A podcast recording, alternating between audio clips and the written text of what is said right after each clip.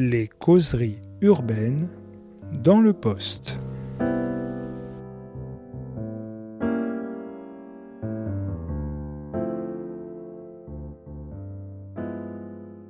La diagonale de la rage, histoire de la contestation sociale en France des années 1970 à nos jours aux éditions Divergence. Bonjour Michel Kokoreff. Bonjour Xavier. Alors, vous nous proposez un travail étonnant et je vais commencer, et n'essayez pas de m'interrompre parce que je vais un peu vous provoquer. C'est un livre qui met, qui, où je suis resté sur ma faim, mais de façon positive. Parce qu'effectivement, vous vous lancez dans un travail incroyablement ambitieux, c'est-à-dire de regarder cette transformation des contestations sociales qui ont été, entre guillemets, mais on va en parler de façon assez classique, ordonnée, institutionnalisée pendant des années et des années, et à un moment donné, les choses se sont éclatées, désorganisées selon une certaine forme de représentation, et je dois avouer, moi, en tant que citoyen, on a plus que du mal à, se repérer dans toute cette atomisation des luttes et vous, vous avez pris l'ambition, et franchement c'est incroyablement courageux de se dire, non seulement je vais regarder tout ça et tenter de voir est-ce que tout ça a un lien. Alors, je vais être un peu feignant, parce que je vais m'appuyer sur un des mots de votre conclusion. D'abord le titre, la diagonale de la rage, et les mots ont un sens. Diagonale, c'est bien prendre un chemin de traverse. Et pourquoi la rage Et puis surtout, ma deuxième question, qui est un peu la plus importante, qui va commencer à introduire un peu l'histoire de tout ça. Donc je vais vous paraphraser, Michel Kokoreff, comment on en est arrivé là? Bon, la diagonale, euh, effectivement, euh, c'est euh, une, double allusion. c'est la diagonale du vide, la diagonale voilà, de, ces, de ces territoires situés sur une ligne allant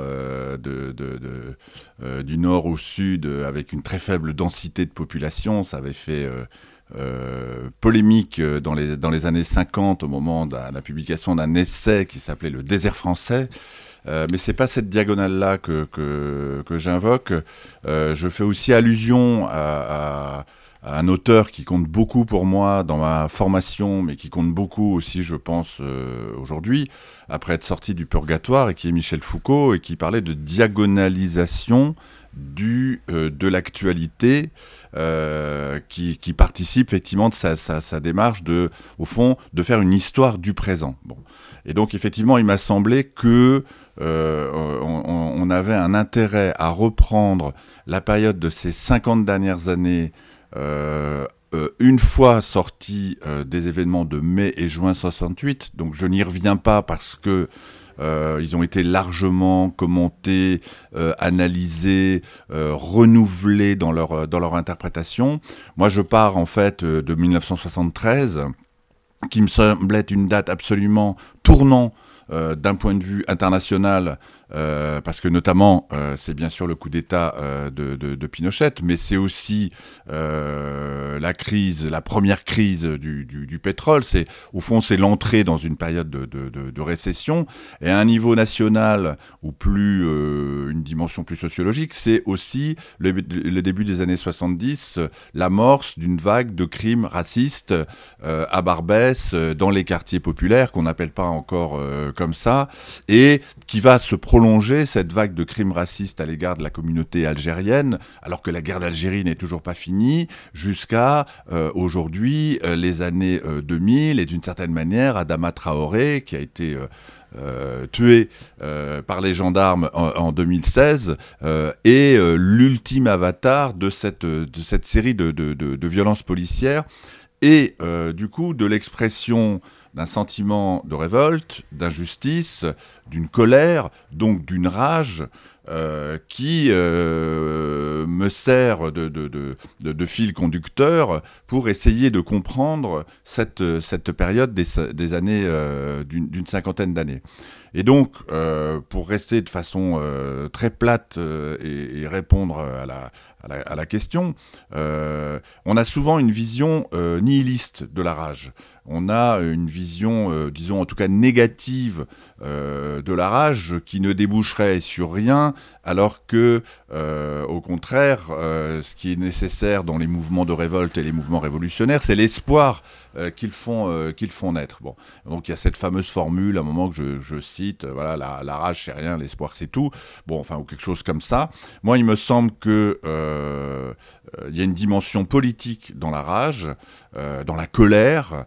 Euh, déjà parce qu'elle euh, manifeste une certaine distance à l'égard des organes de représentation euh, politique euh, à l'égard des, organisations euh, militantes, et notamment, là, dans le cas présent, de la gauche et de l'extrême gauche. Bon, donc il y, a une radicalité, au fond, dans la rage, mais il y a aussi quelque chose qui, qui s'exprime et qui ne, peut pas le, se laisser dire dans la grammaire politique d'une époque, qui l'excède en permanence, mais en même temps qui fait sens que ce soit vis-à-vis des euh, personnes qui sont euh, mortes suite à des relations avec la police, ou que ce soit vis-à-vis, en bout de chaîne, euh, des soignants ou des actrices qui sont victimes de harcèlement ou de violences sexuelles, et qui disent aussi ce sentiment de, de rage. Donc, au fond, il y aurait une dimension positive et politique de la rage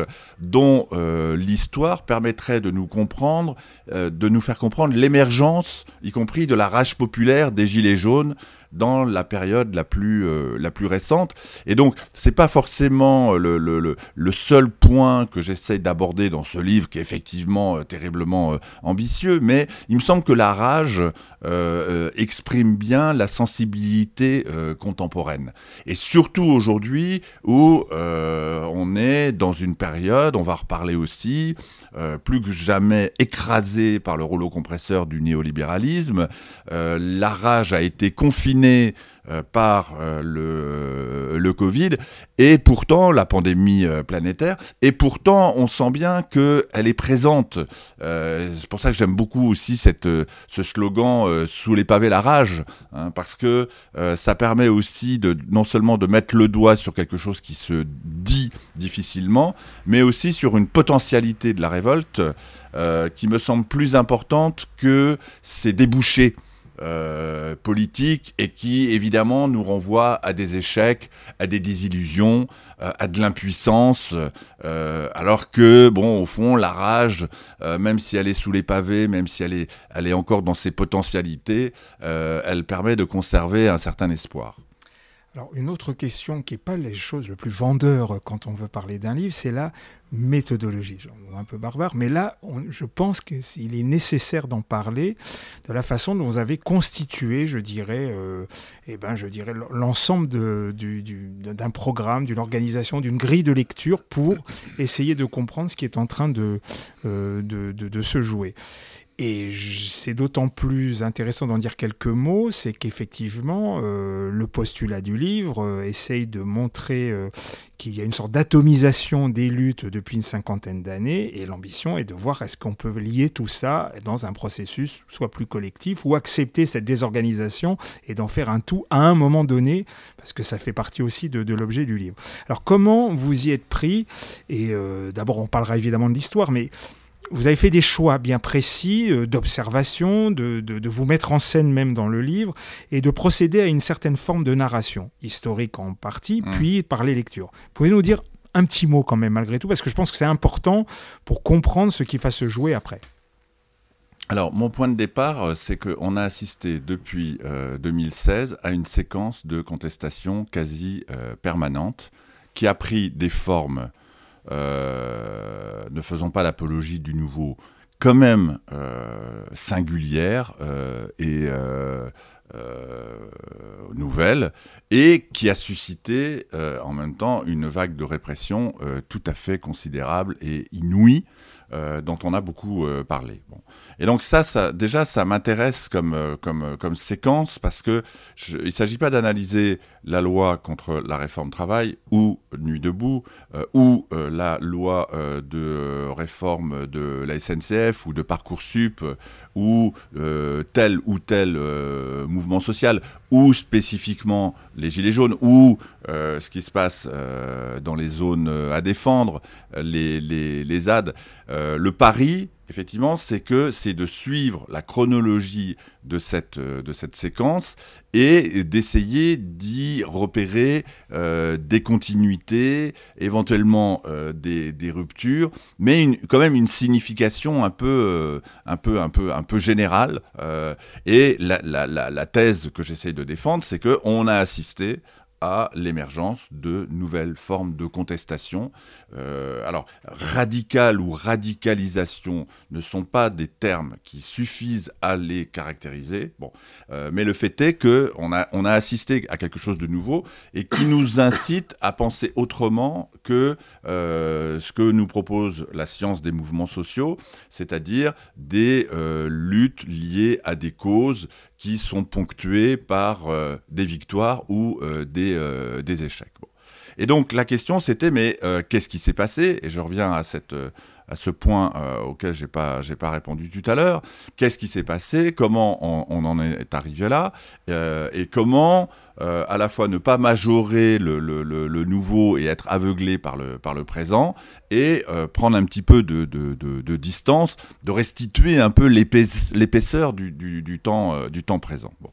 Euh, alors, à partir de là, effectivement, il y a eu plusieurs choix, mais je dirais qu'il y a quand même un choix euh, euh, qui, est presque, qui est presque biographique, enfin qui est existentiel et qui est biographique. C'est que, au fond, faire une histoire sociale sur 50 ans, c'est une période de, petite dimension. Hein, c'est pas, pas beaucoup 50 ans, mais sa caractéristique, c'est de s'appuyer sur une expérience si minimale euh, soit-elle. C'est pour ça que je raconte notamment euh, mon entrée euh, en, politique ou les débuts de ma socialisation politique en 1973 au moment du congrès d'ordre nouveau à la mutualité lourdement combattue par la Ligue révolutionnaire. Bon, parce que j'assiste effectivement, alors que j'ai 14 ans, que je suis livreur chez un fleuriste, à des, à des, à des scènes contre des, euh, euh, des, camions de, police euh, qui, sont assez, qui sont assez étonnantes. Donc c'est pas pour faire du chantage au vécu, c'est pas pour dire je l'ai vécu. Bon, alors j'ai vécu éventuellement comme les gens de ma génération, je suis né en 59, donc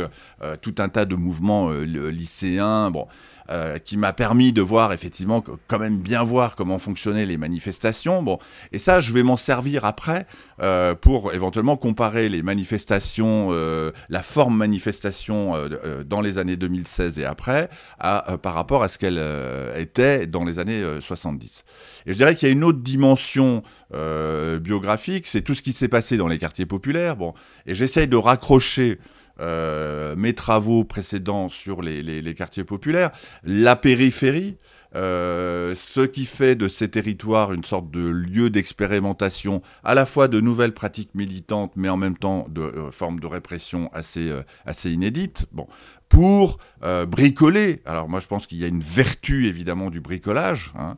Euh, on est tous des, des, des, des artisans euh, en sciences sociales. Enfin il me semble que c'est une thèse qui peut se, se porter.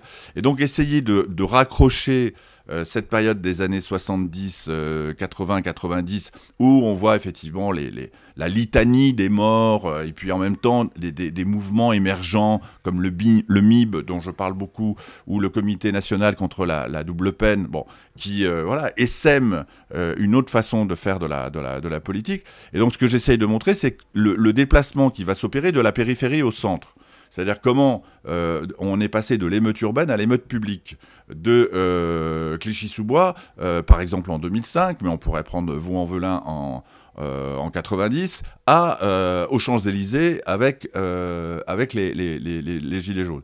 Mais on pourrait dire que au fond, la rage qui est celle des Lascars dans les cités, elle se diffuse et elle se transmet à une population beaucoup plus large et surtout à des catégories euh, à des catégories sociales qui qui qui qui, qui pas mobilisables a priori comme une partie de ces gilets jaunes, de ces entravés, qui sont issus de milieux populaires, qui, se, habitent dans des espaces quand même périurbains ou voire semi, semi-ruraux, qui se retrouvent dans les, dans les, dans les ronds-points, bon, et qui disent quelque chose de, de, proche, me semble-t-il, de ce que disent les membres du comité Adama euh, euh, à Beaumont-sur-Oise ou euh, les marcheurs, puisque je reviens aussi sur cet événement, de la marche pour l'égalité et contre le, contre le racisme. Alors, la question qui est redoutable, et je pense que ça, je ne peux pas en venir à bout, mais au moins je peux donner des, éléments, c'est qu'est-ce qui s'est passé ou quelle est le, quel est le, oui, le, la cause ou le, en tout cas la thèse explicative qu'on peut, peut mettre en avant. Euh, moi, je dirais que euh, avant que vous répondiez, je vous interromps parce que c'est exactement, vous allez prolonger, mais je, je, je voudrais remaginer une couche. Donc, vous reprenez tous ces éléments historiques, donc euh, mm. il y a un peu la, la, la marche des égalités, des choses comme ça, et, et on a l'impression, en le retour historique, et ce qui est vraiment la, thèse générale du livre, en tout cas en partie sur la partie historique, je vais être un peu basique, fait, on l'avait pas vu venir. Oui, on les... alors c'est vrai qu'on les voit pas venir parce que euh, c'est aussi une histoire politique invisible que je, que je, que je raconte. Bon. Euh, et euh, bon, on n'a pas vu venir les, marcheurs. Ah, les immigrés ont des enfants. Ah, ils veulent euh, des droits euh, comme euh, tous les autres Français dont ils sont hein, et dont elles sont. et de la même manière, les, les, Gilets jaunes, effectivement, parce qu'il faut se rappeler que les Gilets jaunes, ça vient après un printemps 2018 qui est quand même particulièrement euh, agité hein, sur le plan de la, révolte. Alors, moi, enfin, euh, quand même, un de mes points de départ aussi, bon, c'est tellement énorme que ça, ça se dit en, une phrase, c'est que euh, là où on nous endort avec les thèses déclinistes sur la dépolitisation et la déconflictualisation du social, la disparition des conflits sociaux, moi j'essaye de montrer qu'il n'en est rien et que, euh, au contraire, euh, on a euh, suivre cette diagonale de la rage, c'est montrer comment effectivement il y a un, double mouvement d'atomisation, de fragmentation, mais aussi de recomposition.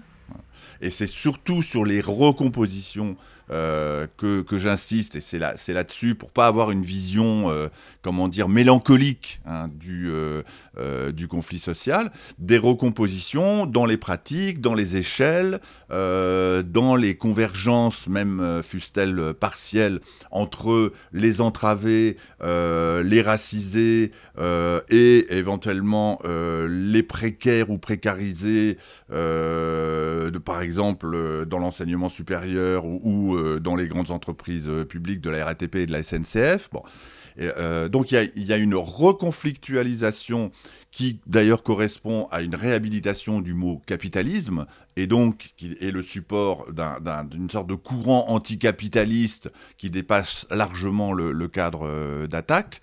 il y a aussi donc une, recomposition des, des, pratiques. Bon.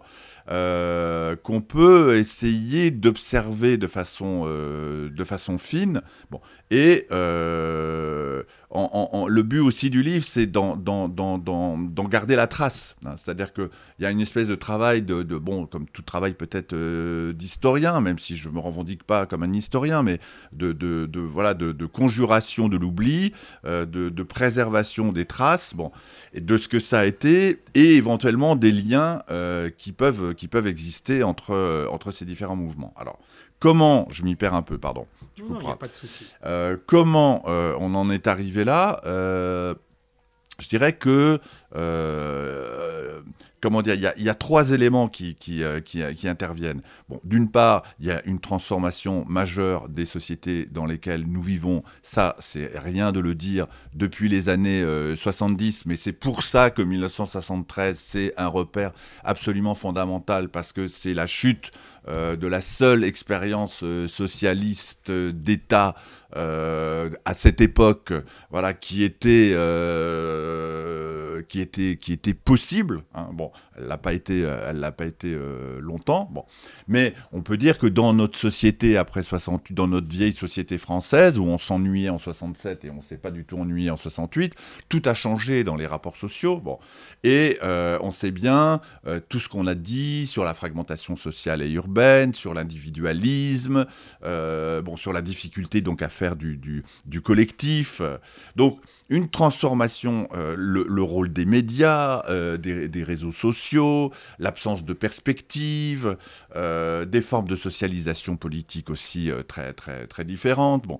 Donc il y a une espèce de ligne de transformation sociale qui est intéressante à, relire, y compris dans les grands événements, dans les grands rendez-vous des mouvements sociaux, par exemple contre la réforme des retraites, parce qu'on voit très bien que derrière notamment cette réforme des, des retraites, ou ces réformes successives des retraites, il y a une sorte de tentative d'appliquer la politique thatchérienne à euh, la société euh, française, hein, c'est-à-dire effectivement d'un côté euh, une loi toute puissante du marché et d'un autre côté une, un amenuisement, un appauvrissement des instances de représentation, en gros du compromis, du compromis fordien, keynésien, bon, hein, surtout voilà des syndicats les plus faibles possibles, ça sera bon pour le, pour le marché. Et ça lutte en 95, ça lutte encore évidemment en en, 2018. Est-ce qu'on est a, est a perdu?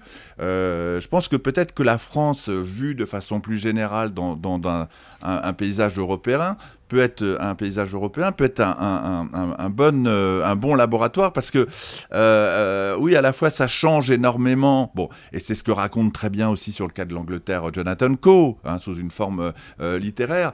Donc ça change énormément, mais en même temps ça, ça résiste. Bon.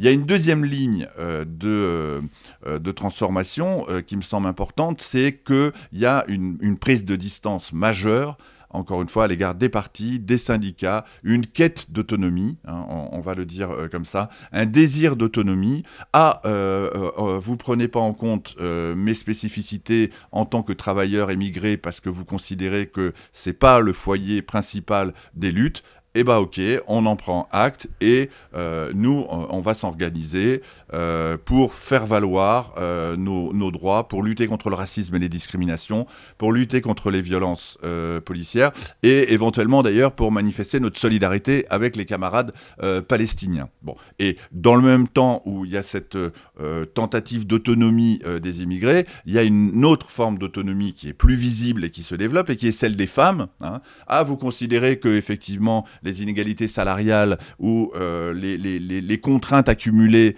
euh, vécues par les femmes sont secondaires dans le front de lutte, eh ben, euh, on, va, se débrouiller et on va, porter ces, ces, revendications de façon, de façon autonome. Et évidemment, euh, il y a une méfiance à l'égard euh, des appareils politiques, à, l'égard euh, des syndicats, parce que c'est des, des traîtres. Bon, et là, on retrouve aussi quelques pages de, de mai 68 et des conflits entre les enragés et la, CGT. Bon, passons là-dessus. et d'une certaine manière, avec les, mouvements, par exemple, 95, c'est assez étonnant. C'est-à-dire à la fois, bon, on, arrive à faire reculer le plan Juppé sur les, les, retraites, mais en même temps, un arbre se reconnaît assez il y a tout un tas de maisons d'édition euh, qui naissent et qui donnent des espaces pour produire de nouveau une pensée euh, plus pensée critique plus accessible. Euh, il y a des collectifs qui se constituent sur autour des chômeurs, autour bien sûr des sans-papiers à Saint-Bernard. Il y a des groupes, comment dire, post-situationnistes qui vont nourrir une revue qui sera lue par personne à l'époque, qui, qui s'appelle Tikkun et qui débouchera sur euh, les livres du comité invisible qui vont être un petit peu plus euh, connus à partir de, dix ans après, à partir de 2007. Bon.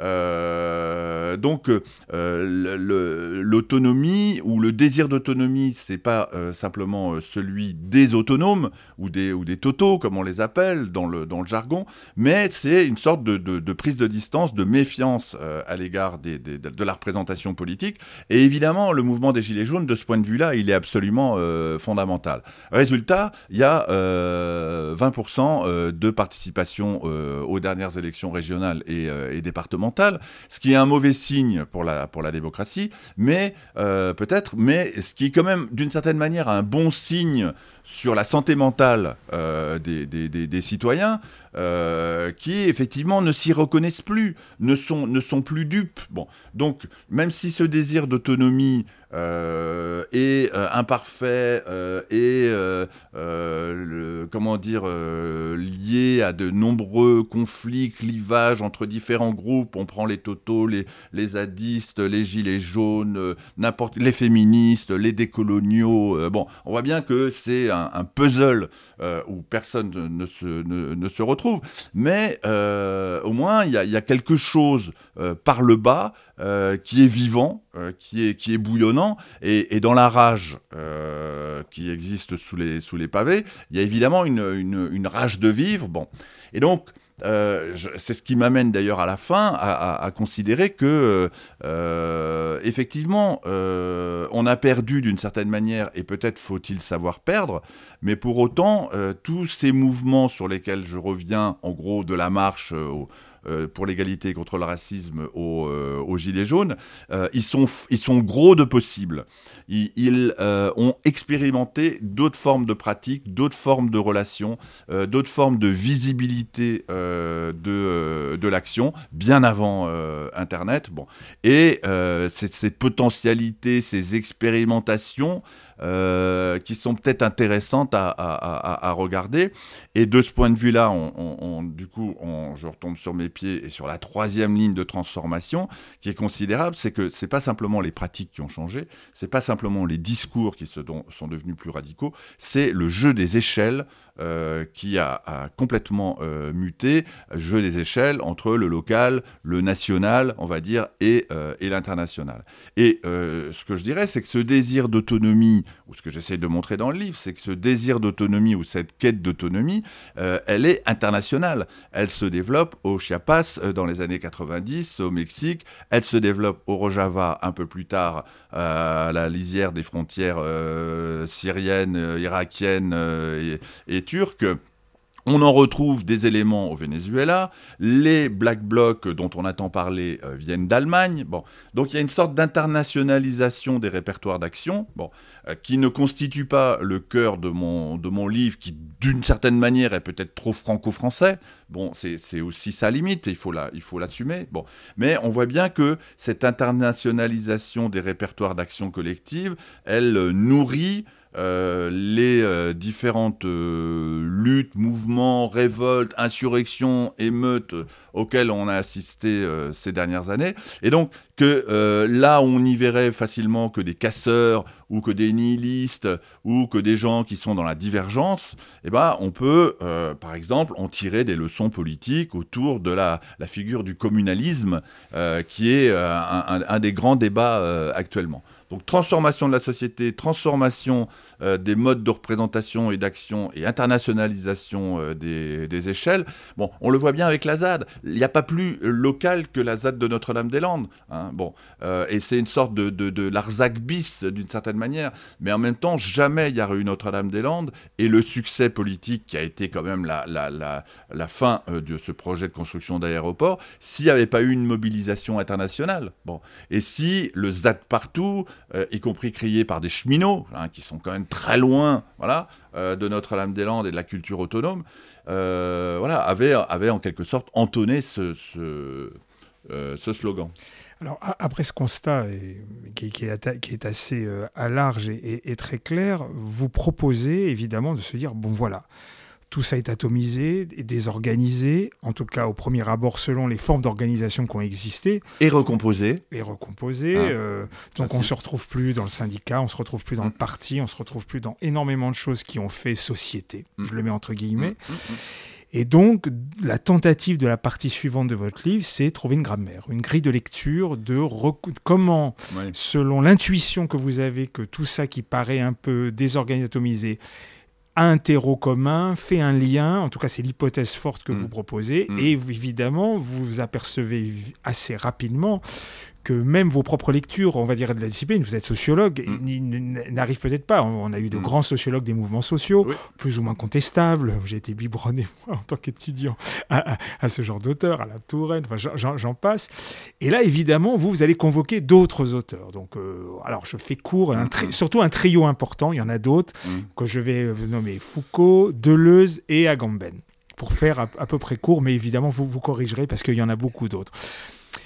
Alors, c'est pas la partie la plus facile, entre guillemets, pour ceux qui ne maîtrisent pas forcément ces lectures, mais en quoi ces trois auteurs-là, pour vous, permettent de vous donner de nouvelles clés pour comprendre cet instant présent et d'essayer d'imaginer d'une nouvelle recomposition dans ce rapport de force, et là je me mouille, que j'estime nécessaire alors ça, c'est pas une petite question. Euh, alors, euh, elle est importante, je pense. Euh, si vous me permettez, chers amis du genre urbain, je voudrais effectivement compléter la triade et glisser Marx avant Foucault, Deleuze et. Mais ça, c'était volontaire parce que je passe trop pour un post-marxiste, alors je l'ai pas non, dit. Mais Marx, alors Marx, très important, mais pas le Marx du Capital. De quel Marx parlez-vous? Le Marx historien le Marx observateur, du, de, son, de sa période, de son, de temps, et notamment le Marx euh, du 18 Brumaire euh, de Louis-Napoléon, qui commence par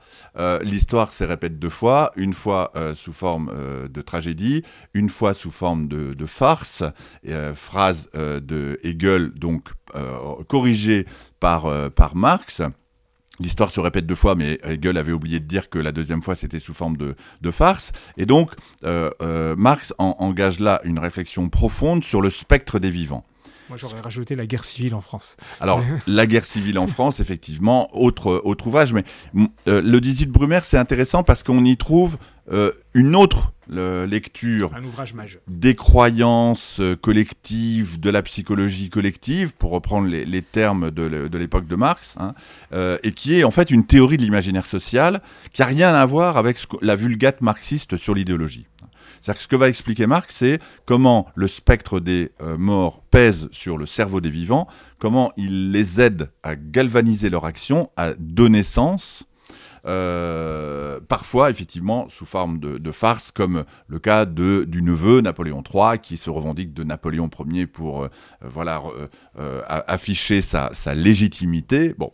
Mais je me dis au fond, quand je vois des slogans 1871, 1968, 2018, je me dis que on est en plein dans la théorie de l'imaginaire social, hein.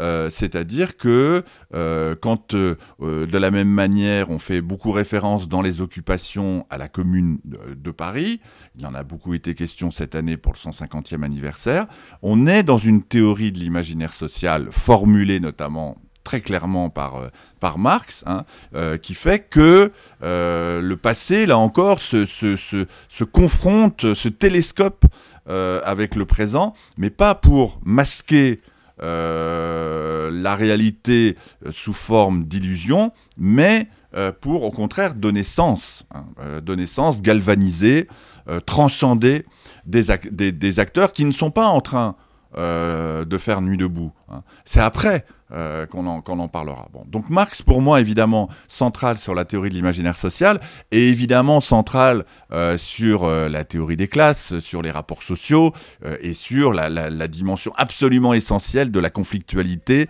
dans euh, dans la réalité sociale, chose qu'on aurait peut-être tendance un petit peu à oublier dans notre ère de la communication, du dialogue, euh, de la résilience, de la bienveillance et tout euh, ce charabia.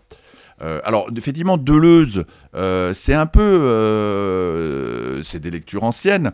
on pourrait reprendre la même ligne du temps. Hein, c'est-à-dire que ce qu'explique Deleuze, c'est très simple c'est que toutes les révolutions finissent mal.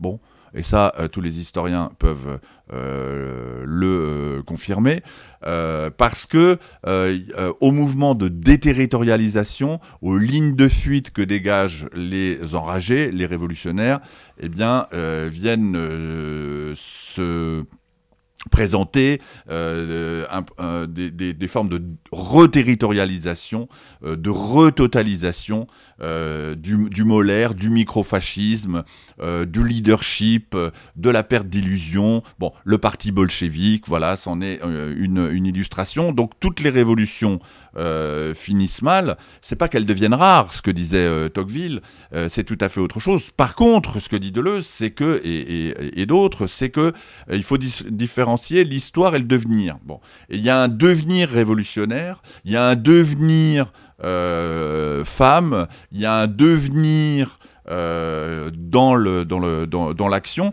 qui compte par ses potentialités et donc on retrouve ce terme de la, euh, du, potentiel, plus que dans ses finalités. Et euh, on voit bien qu'à travers Deleuze, on sort d'une vision eschatologique euh, de l'histoire, hein, c'est-à-dire d'une vision de l'histoire qui serait orientée par une fin, et euh, commandé par euh, les moyens pour arriver à cette, euh, à cette fin. Donc on sort de, au fond de l'eschatologie révolutionnaire du grand soir, du moment qui va arriver, où tout va basculer, où on va faire la révolution et tout le monde sera heureux, il n'y aura plus de rapport de domination entre les hommes et les femmes, par exemple. Bah non.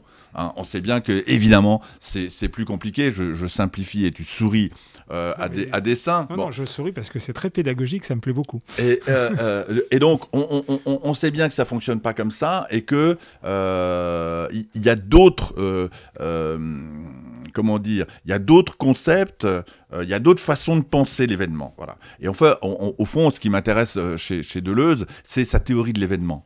Euh, que je trouve puissante. Bon, un événement euh, singulier qui n'a pas euh, d'antécédent historique et qui surprend tout le monde, qui fait euh, bafouiller euh, les observateurs du monde social. Bon, les Gilets jaunes, c'est un événement de ce point de vue-là. Euh, bon, je ne vais pas y revenir trop longtemps parce que nos auditeurs et auditrices vont penser que c'est un livre sur les Gilets jaunes parce qu'il est jaune, mais pas du tout. Hein. Mais en même temps, vraiment, l'événement dans sa singularité, les Gilets jaunes, mais qu'est-ce qu'on n'a pas dit sur les Gilets jaunes avant même d'y avoir mis les pieds sur les Champs-Élysées d'ailleurs. Bon. Et donc cette puissance de l'événement, je la retrouve chez Deleuze. Bon, et puis, euh, bon, bah, Foucault, évidemment, euh, il y, aurait, y aurait beaucoup de choses à dire. Bon, moi, je prends, je, je, je, je, prends Foucault, bon, alors sur la méthodologie, sur l'histoire du présent, sur, euh, voilà, parce qu'il y a eu toute une vague des sciences sociales qui se développait de façon anhistorique, ou qui était en but à une certaine historicité, bon. donc c'est quand même pas complètement anodin de, de, revenir sur cette dimension historique et de s'appuyer sur le travaux des, les travaux des, des, historiens.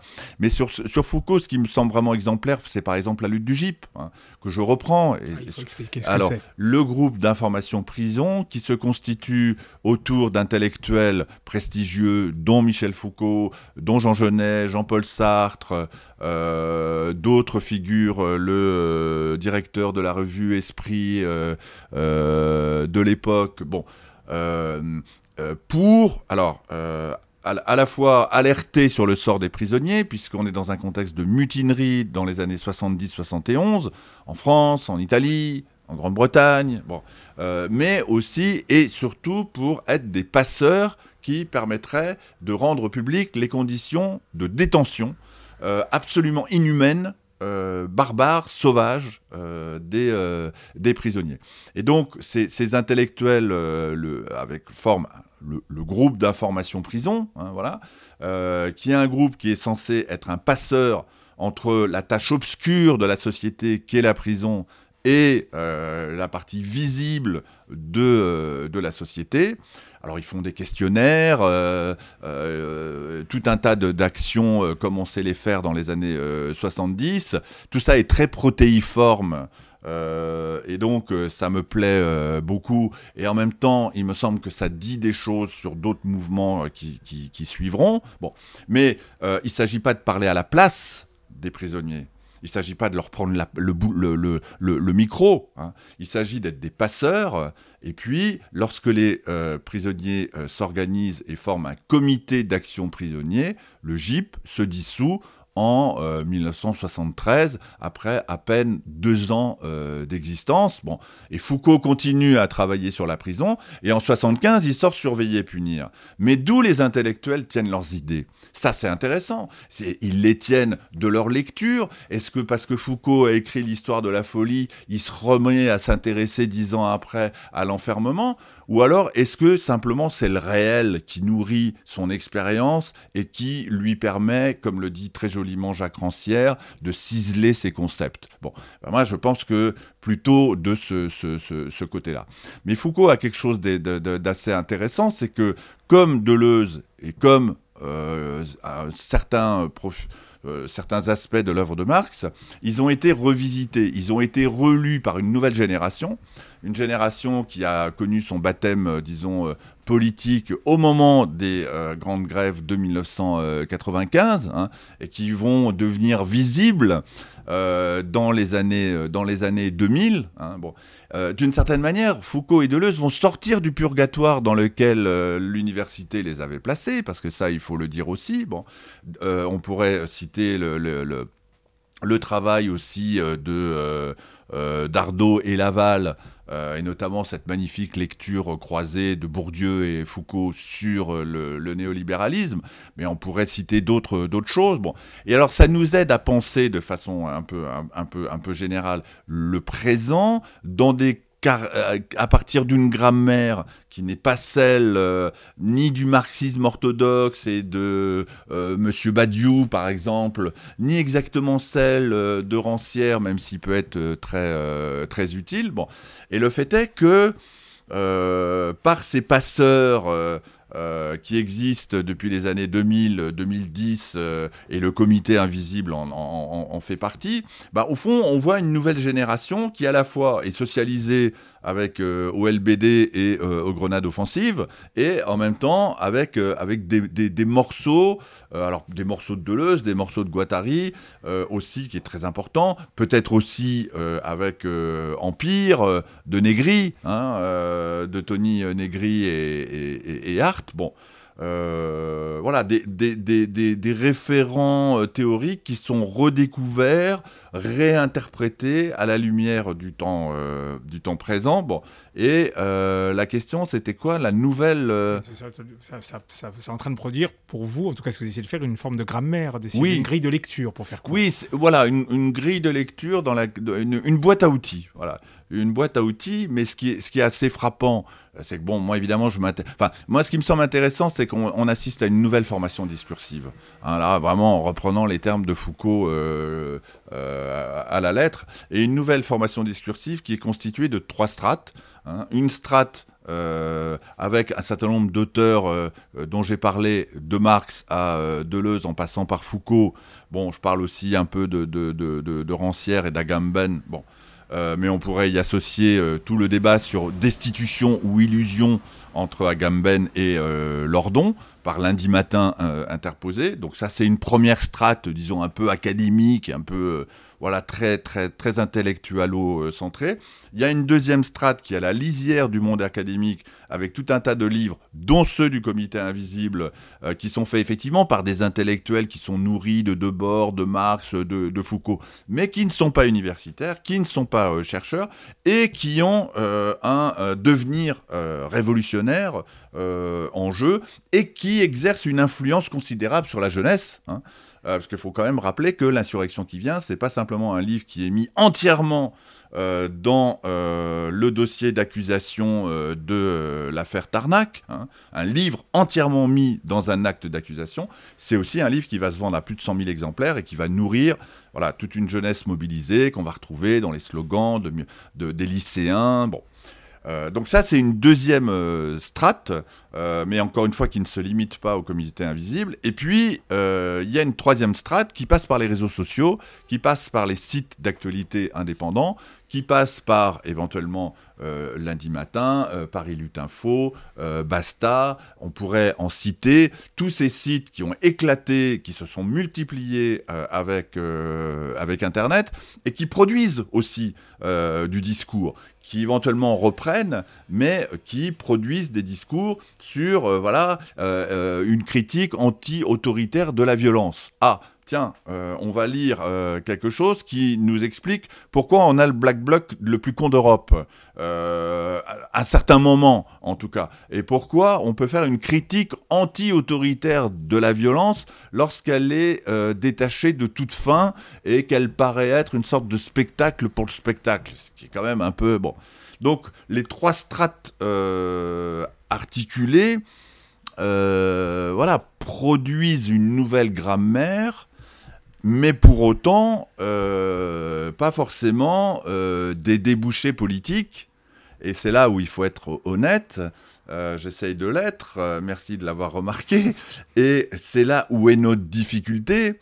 c'est et, après, et, et, comment on avance? Et comment éventuellement cette production discursive euh, qui est encore une fois voilà, très, très, très, très diversifié et qui se fait euh, vraiment à la lisière ou en dehors de l'académie, hein, ça c'est vraiment important, euh, comment elle est entendue, éventuellement comment elle est réappropriée par des formations politiques qui ont, qui, ont, qui ont pignon sur rue, hein, bon, ou par des, des mouvements euh, qui permettent d'aller, euh, qui permettent de stopper les projets d'aéroports ou d'enfouissement des déchets euh, nucléaires comme à, comme à Bure, mais qui permettent aussi d'associer des gestes à des formes de vie. Alors, ce qui est intéressant aussi, c'est que là où c'est très tenu, c'est que cette, cette partie que vous venez de décrire, on va dire méthodologique, intellectuelle, en tout mm. cas d'une sorte de mode de pensée qu'on va essayer d'organiser par rapport à ça, se joue en même temps pas sûr que c'est la bonne phrase en même temps, euh, je dirais ce qui, ce qui se joue à la base, c'est dire, et c'est là vous le montrez aussi très fort, qu'il y a une sorte de, partie de ping-pong entre un mode de pensée et une forme, plus qu'une forme, une intelligence collective, à chaque fois qui est produit, qui est surprenante, euh, de d'ingéniosité, en tout cas pour ma part, euh, de, de, de, mise en place de la revendication ou de, ou de la lutte et de l'organisation, je dirais, en mouvement permanent qui n'était pas forcément prévisible. Alors effectivement, il y a l'épisode des Gilets jaunes où on fait des leurs via les réseaux sociaux, l'occupation des ronds-points qui est un coup de génie pour ma part. Euh, mais aussi d'autres formes d'action en tant que telle. Et on a le sentiment que ça se renvoie la balle. Que, en fin de compte, ma question, elle est là. Est-ce que vous, j'ai l'impression, c'est plutôt une impression plus qu'une question, que tous ces mouvements épousent leur temps, soit dans le sens de l'histoire telle qu'on veut nous la vendre, ou est en rupture, mais ils, sont, ils ont l'air incroyablement ancrés dans le réel, euh, paradoxalement. Est-ce que je me trompe en disant ça? Non, mais c'est absolument ça. Et effectivement, moi j'aime bien l'expression de, de, ping-pong euh, voilà, entre des formes de pensée un peu, un peu hors sol, un peu, un peu hein. euh, et puis en même temps une, une intelligence pratique qui se qui s'active qui s'activent dans la rue, euh, sur les ronds-points, euh, dans les dépôts, dans les facs. Et il y, a plusieurs moments où j'essaie de décrire en acte cette, intelligence collective, c'est-à-dire, par exemple, quand on, est dans une manifestation qui n'est pas déclarée, ou qui donne lieu à une, un cortège sauvage, euh, comment on décide de la marche, euh, de l'itinéraire, euh, de casser, pas, casser, sans avoir, sans faire des chaque à chaque coin de rue. Hein, j'essaye de parler imagé, voilà, pour que les gens qui nous écoutent euh, se, représentent les choses. Mais euh, quand même, bon, ah, euh, là, il y a les flics. Bon, bah, on va pas passer par là. On va, bon. Alors, qui est on? Ah, des fois, on est 300. Bon, des fois, on est, on est moins. Mais évidemment, cette intelligence collective, elle se traduit d'une autre manière. Et donc, il y a une forme qui est tout à fait importante, je, l'ai à peine évoqué jusqu'à maintenant dans la nouvelle grammaire, c'est la forme occupation. C'est-à-dire que euh, d'un côté, euh, on peut observer les métamorphoses de la forme manifestation, qui effectivement quand même a pris euh, des, traits et pas simplement sur le plan de la répression, mais aussi sur le plan de la répression qui était impensable ou inouïe 20, euh, 30 ou 40 ans euh, avant. Mais d'un autre côté, il y a l'émergence de cette euh, d'une nouvelle forme occupation parce que bon, voilà, on a occupé les usines en 36, on a occupé la Sorbonne en 68. Donc je ne vais pas laisser entendre que tout ça est, nouveau. Hein. Là, ça serait carton jaune pour moi. mais on n'aurait pas imaginé qu'on allait occuper les Champs Élysées. Mais on n'aurait pas imaginé occuper de cette manière les, les, Champs Élysées. Bon, et effectivement, ce, ce souci d'épouser le temps passe par une sorte de pragmatisme, euh, d'activité très concrète, c'est-à-dire que lutter, c'est habiter. Euh, et euh, on ne peut pas envisager, par exemple, un mouvement de mobilisation contre Parcoursup et contre le nouveau, la nouvelle politique en matière d'enseignement supérieur et de la recherche, euh, avec des manifestations, avec des prises de parole, avec des tracts, sans qu'il euh, y ait une occupation, une activité euh, de vie en commun qui met à l'épreuve aussi les habitus, les normes, les rapports sociaux de genre et de race. bon. Et donc, euh, au fond, enfin, dormir, euh, dormir à la fac, on pourrait presque dire euh, ça. dormir à la fac, c'est s'engager. et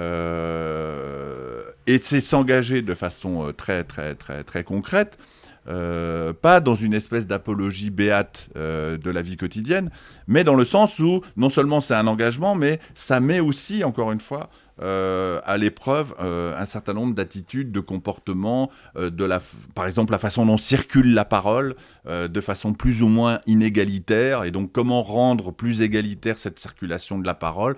Bah effectivement, quand on y passe sa vie, alors c'est épuisant, c'est épuisant, et souvent on est, on en sort à la limite du burn-out, et c'est ce qui s'est passé un peu en 2016, un peu en, en, en 2018. Bon. Euh, mais euh, voilà, il y a, dans la forme occupation à la fois euh, une, espèce de renouvellement des, répertoires, de non-dissociation des gestes et des formes de, vie, et puis de mise à l'épreuve voilà, de, des rapports sociaux dans leur conflictualité qu'on ne peut pas évacuer d'un revers de main, hein, mais sur lesquels on peut réfléchir. Et puis, bon, qui fait la vaisselle? Bah non, pas les filles. Hein. Et qui fait le compte rendu Bah non, euh, de la même manière. Voilà. Euh, je sais pas si. Mais effectivement, il y a, y, a, euh, le, y a un côté où on épouse. Il y a une pensée de l'immanence. Alors, on pourrait dire là-dedans, pour reprendre le camarade Deleuze. Hein. C'est-à-dire qu'encore une fois, on n'est pas, on n'est pas dans la révolution, on n'est pas dans le, dans le, dans le, dans le grand soir on n'est pas dans un discours de totalisation qui va organiser la convergence des luttes, hein, parce que moi j'y crois pas. Bon, et euh, la, convergence des luttes, elle, ne se décrète pas. On est quelque chose de beaucoup plus, beaucoup plus immanent. On pourrait dire un peu au ras, euh, au, ras des pâquerettes euh, dans le quotidien, mais quand même, c'est bien ce qu'on a appris des mouvements féministes de la fin des années 60. la vie privée, c'est politique. Mmh. Donc bon, voilà la façon d'occuper un dortoir, euh, c'est aussi très politique.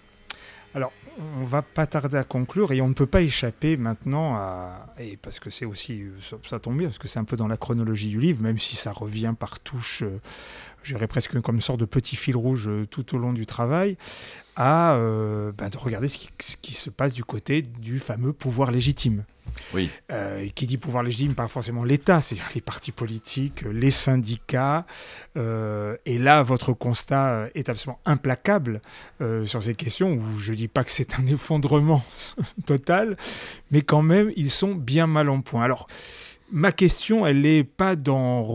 D'ailleurs, il faut peut-être un, un petit mot quand même de, cette désagrégation malgré tout, mais de se dire Là, c'est là où on se retrouve, entre guillemets, et, ce qui fait un peu la puissance du livre, tant dans sa volonté de réorganiser, en tout cas de donner des grilles pour voir comment ça se connecte, et en même temps, euh, c'est la chanson militaire, c'est la route vers l'inconnu en tant que tel. Donc, mm. comment se joue d'un côté voilà cette phase de désagrégation de tout ce qui faisait les légitimités ou les autorités sur lesquelles on discutait assez peu au final, on se bagarrait, mais globalement elles étaient là tout ça se réorganise plus que se réorganise, s'effondre. Bah, voilà, allez, je vais simplifier mmh. mon blabla. Euh, vers quoi on va quand tout s'écroule un petit peu autour de soi?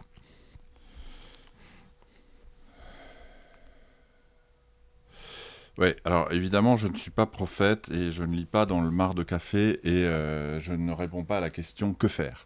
Dans le, dans le livre. Euh, disons que je me l'interdis. Hein. Euh, c'est pas le, lieu, euh, mais c'est aussi évidemment, vous l'aurez compris, une question de, une question d'éthique. Mais je vais quand même essayer de répondre à la question et notamment euh, sur la chronologie de la désagrégation. Sur la, oui, la belle expression, la chronologie de la désagrégation. Et puis, euh, on ne peut pas faire une histoire de la contestation si à un moment, effectivement, on ne se tourne pas du côté euh, du pouvoir, on pourrait dire du côté de, l'ennemi, et pas simplement pour penser la répression, la répression policière, ou le continuum coercitif, police, justice, prison, mais pour quand même analyser puisqu'effectivement, il s'agit de faire tableau. Hein. Bon, sinon faire société, en tout cas faire tableau, recomposer les, morceaux du puzzle. Hein. Euh, et donc, euh, euh, analyser la façon dont il s'en tire, la façon dont il, dont agit, les stratégies de gouvernement. Et là, on revient encore à Foucault, de gouvernementalité. Alors, il y en a une vraiment qui a échappé à personne et qui est très intéressante, parce que vraiment, elle est, elle est dans la plus brûlante actualité. Ce sont les stratégies et les tactiques de neutralisation. C'est-à-dire que ce à quoi on a assisté depuis 2016, euh, mais je dirais le tournant, c'est les attentats terroristes hein, de, de, de, euh, de, 95 et notamment du Bataclan, avec notamment la mise en place de, l'état d'urgence. Et ce à quoi on a assisté à partir de 2016, c'est non pas des stratégies de maintien de l'ordre, Hein, euh, ou euh, de canalisation euh, des, mouvements sociaux, passant par des formes classiques de négociation, de, de pourparler ou de je ne sais quel Grenelle. Non, ce, à quoi on a assisté, c'est vraiment à une stratégie d'écrasement. de la contestation, donc de neutralisation. Et la communication a sans doute été le nerf de la guerre de cette euh, stratégie. Encore une fois, il ne faut pas euh, sous-estimer, je ne le fais pas, la puissance de la, de, la, répression dans, son, dans ses différents euh, volets, hein. mais le jeu s'est joué dans, les, dans, les, dans les médias, bon, avec tout un tas de stratégies, de déni, d'euphémisation, d'inversion de, la, de la responsabilité, dont l'ancien ministre Castaner a été, on pourrait dire, un orfèvre. Euh, bon, ça serait, ça serait peut-être beaucoup lui, lui, lui donner. Bon. Donc j'essaye de, de, décrire ces différentes stratégies de neutralisation euh, de la, la, la, la, contestation. Bon. Et évidemment, en particulier au moment, euh, voilà, en 2017, 2018, 2019, donc des, des, des, Gilets jaunes, bon, où à la fois, y a, on est quand même dans un, dans un moment quasi insurrectionnel. Bon. Et donc, il y, a le feu, y a le feu au lac. Bon. Et donc, il y, a, il y a un sens pour le pouvoir à charger de tous les maux euh, ces, gilets jaunes. Bon, ils sont des casseurs, ils sont euh, euh, antisémites, ils sont racistes, etc., etc. Je crois qu'il manquait plus que pédophiles. Oui, oui, oui.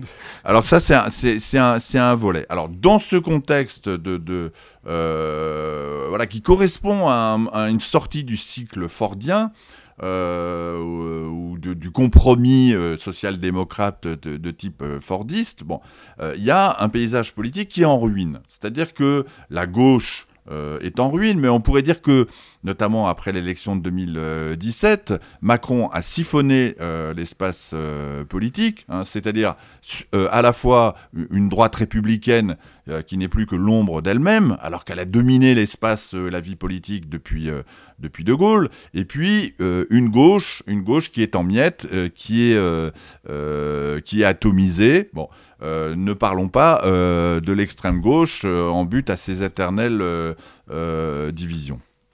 On dit les majorités silencieuses apathiques. Bon, là aussi, il y, y, a une discussion, à mon avis, à avoir sur la façon dont le pouvoir des médias produirait de l'apathie, de l'aliénation en mode Orwell ou euh, bon, ou autre auteur de, science-fiction. Bon, je pense qu'il y, a, des explications aussi euh, sociologiques euh, plus, précises qui consistent à mobiliser le, le, terme de disponibilité biographique.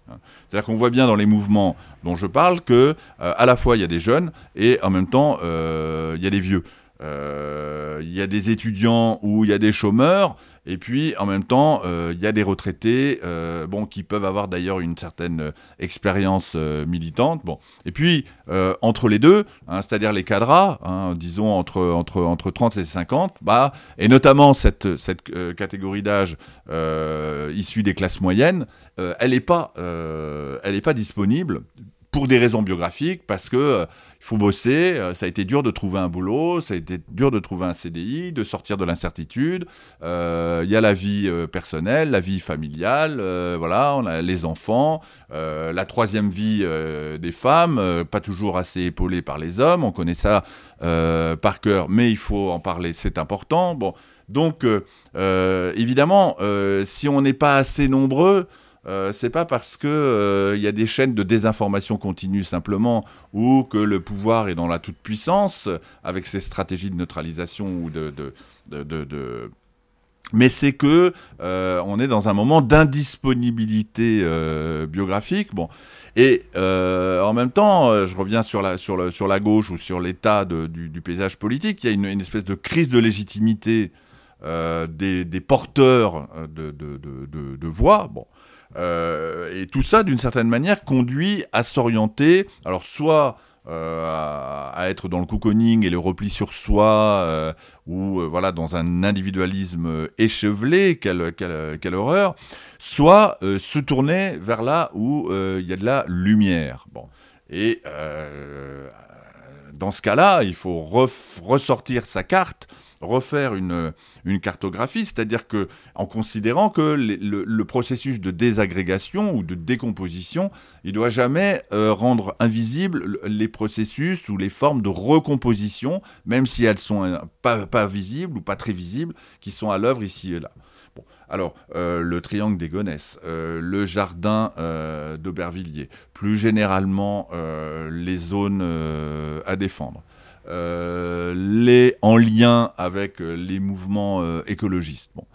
C'est assez intéressant de constater que dans le même temps où Europe Écologie Les Verts apparaît comme une sorte d'alternative politique, mais en fait complètement apolitique, guidée par un sens de l'opportunisme sans fin, on voit des initiatives, des actions se constituer, et pas simplement dans la région parisienne, que j'ai cité, le triangle de Gonesse et, euh, euh, et, Aubervilliers, mais dans d'autres, euh, régions, dans d'autres, dans d'autres espaces. Bon. Et moi, c'est un peu de ce côté-là que je me, que je me tourne. sur la prolifération des, des, formes d'expérimentation, ou sur simplement un désir aussi qui me semble être très fort aujourd'hui, c'est celui de faire commune. Hein. C'est-à-dire, on se casse.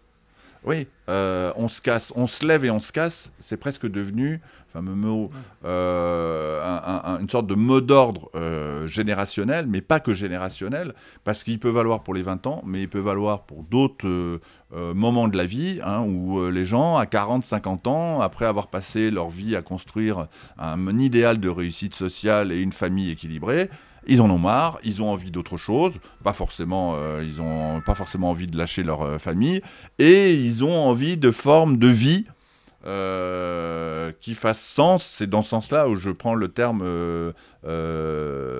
faire commune. Donc vers quoi on va? Je dirais en deux mots, à la fois on est clairement aujourd'hui dans un moment fasciste. Hein, on est dans un moment où c'est plus le rouleau compresseur simplement néolibéral, euh, et on l'a constaté lors de la fête de la musique, on l'a constaté avec ce qui s'est passé à Redon, on l'a constaté avec l'interdiction de manifester en solidarité avec euh, euh, les Palestiniens, on l'a constaté avec la manifestation des policiers qui maintenant se chargent de dire ce que doit être la justice au mépris du principe de séparation des pouvoirs. Bon, donc vraiment, on est dans, dans une période, bon, 80% quasiment tensions. Le RN qui rivalise avec la gauche ou la droite, quand même localement, même s'il ne prend pas des régions, il ne prend pas des départements. Bon, on pourrait parler par exemple de, de, la région PACA. Bon, donc vraiment, on est dans une période de ténèbres.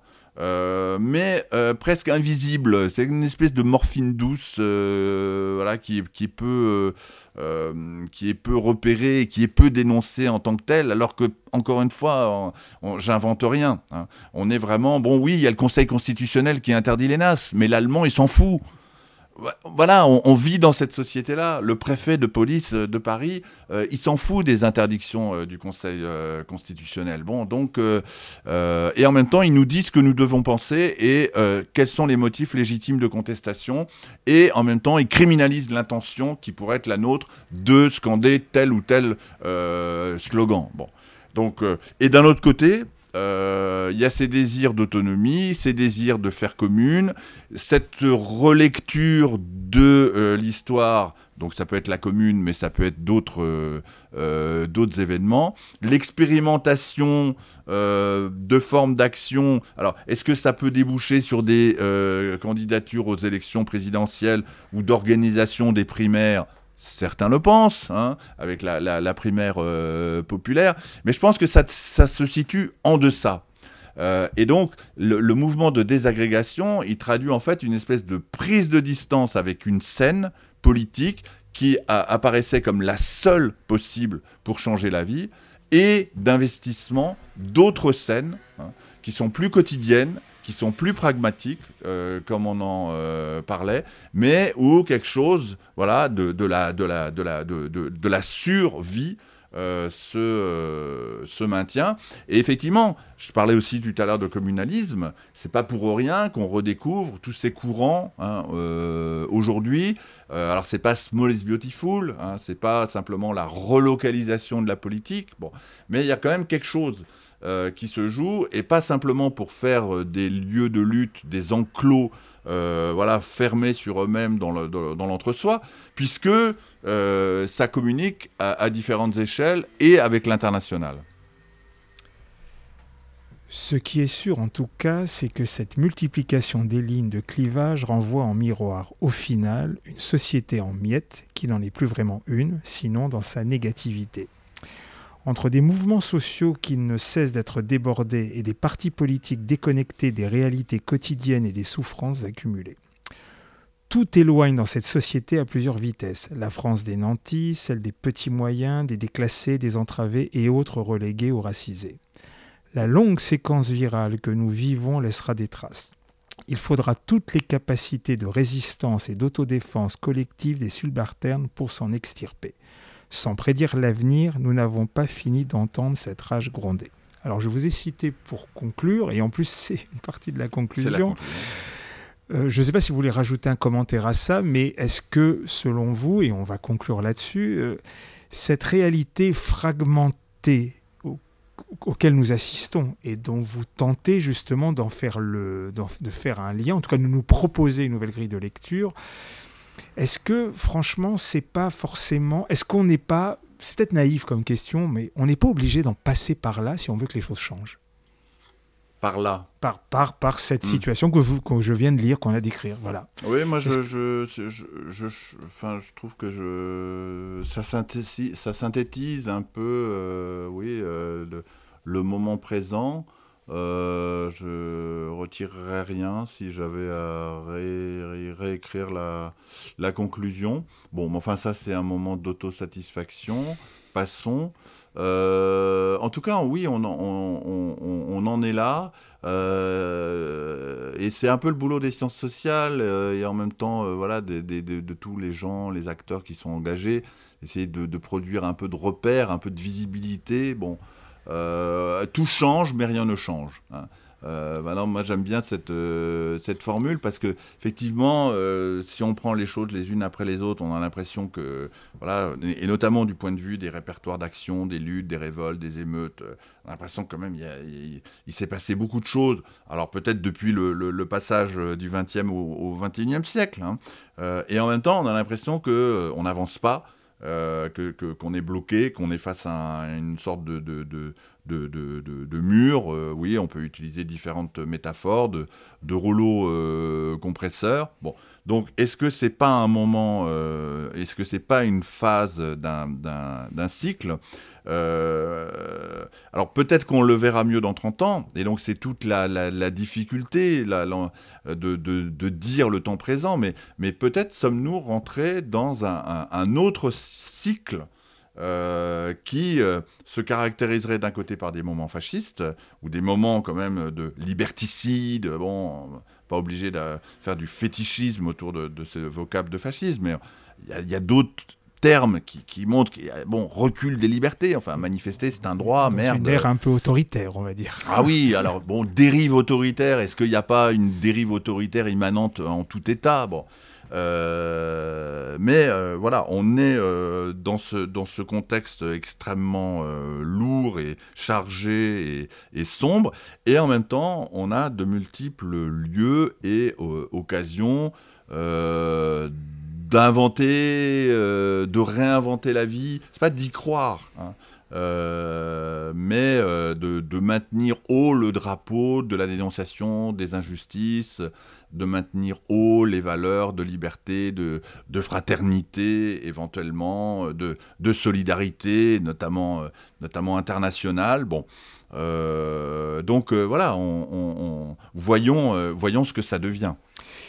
Ben, on va rester sur cette conclusion euh, plutôt jolie. Je rappelle le titre du livre, La diagonale de la rage, histoire de la contestation sociale en France des années 70 à nos jours. C'est aux éditions Divergence. Et malgré tout ce qui a pu être dit autour de ces micros, croyez-moi, il y a encore énormément de choses à apprendre, à comprendre au sein du livre qui est d'une grande, grande richesse. Merci à vous, Michel Kokoreff. Merci beaucoup, le Jean Urbain. Et à bientôt. Merci.